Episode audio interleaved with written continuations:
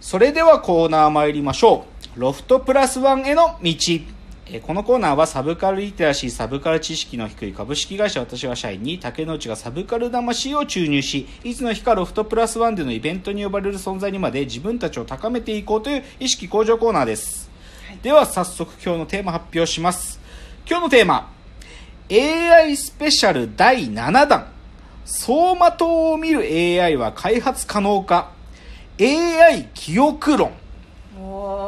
ということで今日はまあ AI 界で、まあ、はい。今日はですねちょっといつもの AI 界とは趣を変えて、はい。あのどちらかというとですね箕浦さんと事前にちょっと相談しまして、はいはい。箕浦さんが発案というか、まあ、ある意味こういうテーマでちょっと話がしたいですというようはいはない。お話で、だからどっちかというと僕がこう普段考えていることをしゃべるというだけではなくて今日はある意味箕浦さんと僕がこう対話形式ではいこう箕浦さんのなんかこう関心だとか問題意識っていうことを聞きながらそれに対して僕が答えたりまたそれに対して僕が思うことを喋ったりというようなそういうことをやろうというのが今日の趣です。楽しみにしてました。で今日はですねまずそのちょっときっかけがあったんですよね、ちょっとそのきっかけをちゃんとあのご説明しないと話に入っていけないので、はい。ちょっとそのきっかけのお話をちょっと僕からしたいと思います、でままずミノルさんが今日のお話何しましょうかと言ってミノルさんが持ってきてくれたのがですね、はい。あの TBS ラジオで、はい。あの月曜日の12時から1時ですね獣医さんの前の時間にやってる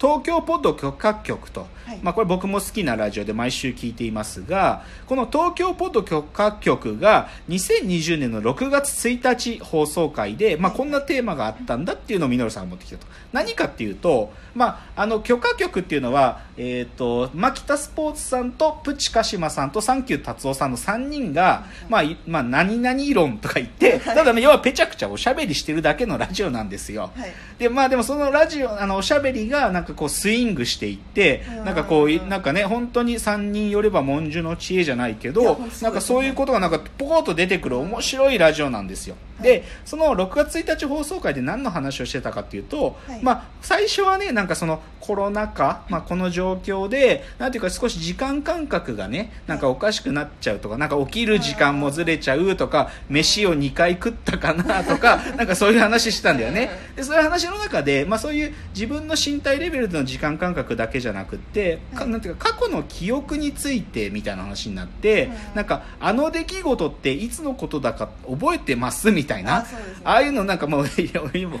いわゆるおじさんの話っぽいけど あの事件があった時っていつだか覚えてる？とか言って、ああれはね王監督が1年目の助監督の時だよってあの野球が好きなプチカシマさんがねそういうふうに記憶してたりとかして。でそれでまあ3人で喋ってるのもこれパーマ屋のおばさんの会話だなとか自分たちで言ってんだよね。パーマ屋のおばさんの会話だなっ つって。だけどそこでまあ牧田さんがまあふとね、まあなんていうかなそういうでも会話してたまあそのまあ昔の記憶なんかもう年取ってくるとな忘れがちだよなみたいな話の中から、うんうん。けどなんか牧田さんが言ったのが、うんうん。なんていうかそういう昔の記憶っていうのがまあ例えばなんか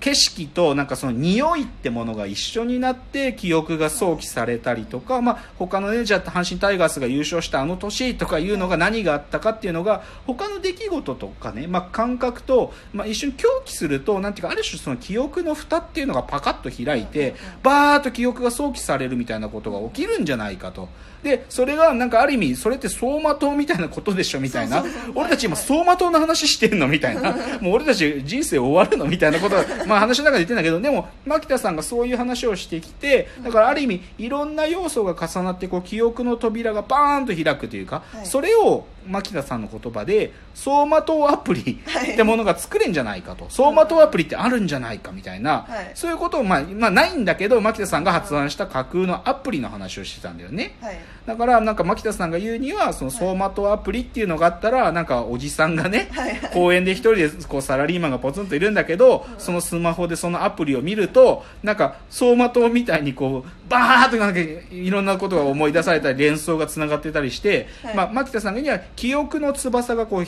飛び立っていくみたいな、はいはいはい。そういう体験ができるアプリっていうのが走馬灯アプリなんじゃないかっっておっしゃられてたんですよね。そうなんです。でそれに箕浦さんが「あ走馬灯アプリ面白いんじゃないか」ってことをまあ僕に言ってくれてっていうので今日のテーマになったわけです。そうなんです、はい、じゃあなまず最初じゃあ箕浦さんのその走馬灯アプリに対してのある意味箕浦さんの問題意識とか関心っていうのを少し話してもらえますか、はいありがとうございます。もうこれめちゃくちゃ夢があるじゃないですかソーマートアプリ、うん。なんか私あのずっと研究活動っていうものをしてるんですけれども結局やりたいのはなんかそういうことでなんか研究活動ずっとやっててあのー私のやりたいことすごい素朴でなんか真実を突き止めたいっていうよりかはなんかただただ見たことないものだったり新しい感覚を作りたいっていう思いがあってでその中で特にあのデジャブって起こしたことあります？はいありますデジャブ。デジャブ、はい。あの一回見たことないはずのものがあの騎士騎士感ってやつですね。うん。でその時のなんかぼーっとした感じがすごく好きでなんかそういうのを作れるツールを作りたいみたいなことを考えてたんです、まあ、リスナーの方のためにちょっと補足をするとはい。箕浦さんのなんていうか学者としての専門分野をはい。なんていうんですか認知心理学って呼ぶべきですか？そうね。まあ、そうですね。だから箕浦さんは認知心理学者なわけでまあ博士ですからね。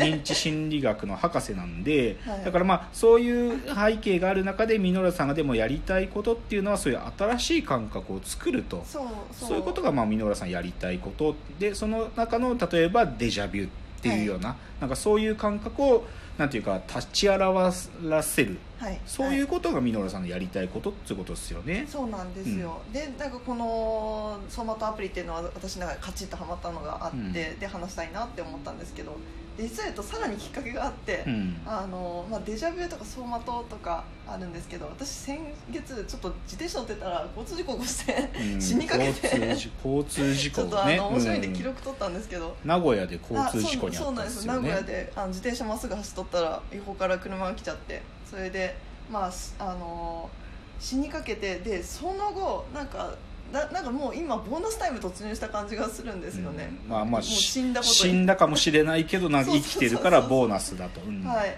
でそのなんか感じがなんかその浮遊感っていうのがこのソマトアプリで言ってるようなその飛び立つ感じとかその私が元来作りたかったあの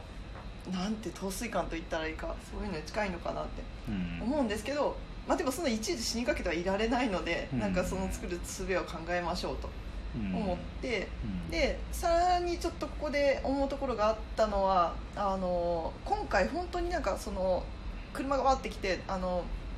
あの思いがけないその体験だったんですけどで78年前にもう一回私死にか死にかけたことがあって、まあ、以前にも死にかけたことは事故に遭ったことはあったと、あったんですね、それもやっぱり自転車で乗ってたんですけど、うん。なんかちょっとねその時はブレーキのついてない自転車を借りてうんああ今本当は公道で乗っちゃダメなやつですね。あなんですけど、ははいい。ちょっとその時海外にいて、はいはいあのなんか結構ルールも緩くて、はいはい。そうそうそう。でその時はなんかそのままその下り坂で幹線道路突っ込みそうになって、うんうん。でそれそういうなんか無謀なそのだある種自殺的なその、うん。飲酒体験じゃあこういうなんて言うんだろううん。ボーナスタイム感っていうのはなくて、うん。だそういうそのなんだろう死がいつでも訪れうるみたいなことを体験するっていう、えーことがないとダメだなって。なんかそれって裏返すと、今ってなんかちょっと変ですけどはい。今自分が生きてんだか死んでんだかみたいなうん。感覚になっちゃって。うんでそれを突き詰めるとなんか今っていう感覚ってなんだろうみたいなちょっとふわふわした感じに今なっちゃってるなんるですね。ほどなるほど。で、まあ、それを考えると、まあ、要は日常生活における時間の捉え方っていうものを揺るがすものを作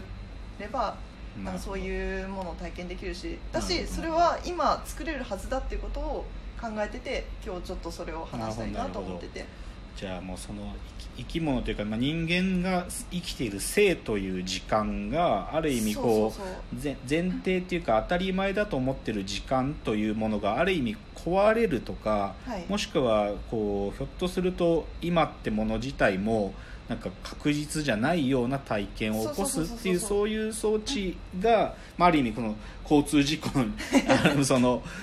臨死体験によってなんとか思いついたというか、まあ、つながるものが見えたという感じですよね。気持。ちが強まったっていう感じですなるほど。ねまあまあ、じゃあちょっとミノールさんが話してくれたんで少しなんていうか今日のだから議論のベースになるちょっと文献というかねなんていうかそういう手がかりになる資料をちょっとだけ紹介しておくと、はい。まあ、要はつまり生物とか、まあ、人間も含めた生物における時間の感覚とかですね、記憶とは何かっていうような話なんだと思うんですよね。で,、まあ、でもこういうのは昔から議論されていてね。例えばじゃあアンリ・ベルグソンはねあそれこそ物質と記憶っていうぐらいだからね彼はね。だからまあそういう昔の哲学者もずっと議論してきたんだけど、はい。だからまあ生物のある意味その身体ってものとセットになって議論するっていうので有名な本だと、あの本川達夫さんって方が書いた「ネズミの時間象の時間」っていうね、まあ、あれなんかこう心臓のでかさっていうのがそれに関係してんじゃないかっていうような仮説を作ったりとか。であと他にはね例えば、まああのまだご活躍の研究者でいうと下條伸介さんっていうね、はい。あのバークレーだったかな彼がいるのが。彼のそのサブリミナルマインドとか、まあ、それに続く本とかっていうのはサブリミナルマインドは96年の本だと思うからまあ、まだ90年代も90年代からそういう議論されている方もいると。で、まあ、あとだからそういう神経整理というか神経整理の分野まで考えている人でいうと、まあ、国内だとあの上田博樹さんねあの京京都にいらっしゃるあの理化学研究所の京都にあるチームでいてあの体内時計とかの話をされる方ですけどね時計細胞とか言って時計細胞が体の遺伝子レベルの中にあってでそれが毎日のクロックを刻むんだけど、でもそれが光によってリセットされるから、僕らの時計細胞っていうのがリズムがあるっていうね、だからその日光の大事さとかいう、あとねでもねどっちかというとそう神経整理じゃなくて心理学の分野での本とかもあるんだけど、はいなぜ年を取ると時間を経つのが早くなるのかっていう、まあ、これはオランダのダダウイエダライマスさんとかなんかそうオランダ人の本だけどでもあんまりいい本だと僕は思わないけどね。でも結構でもこの辺のだから分野は心理学とか神経整理があってなかなかむずい分野だってことがまあ前提の上でちょっと今日の話が進みます。では次のチャプターです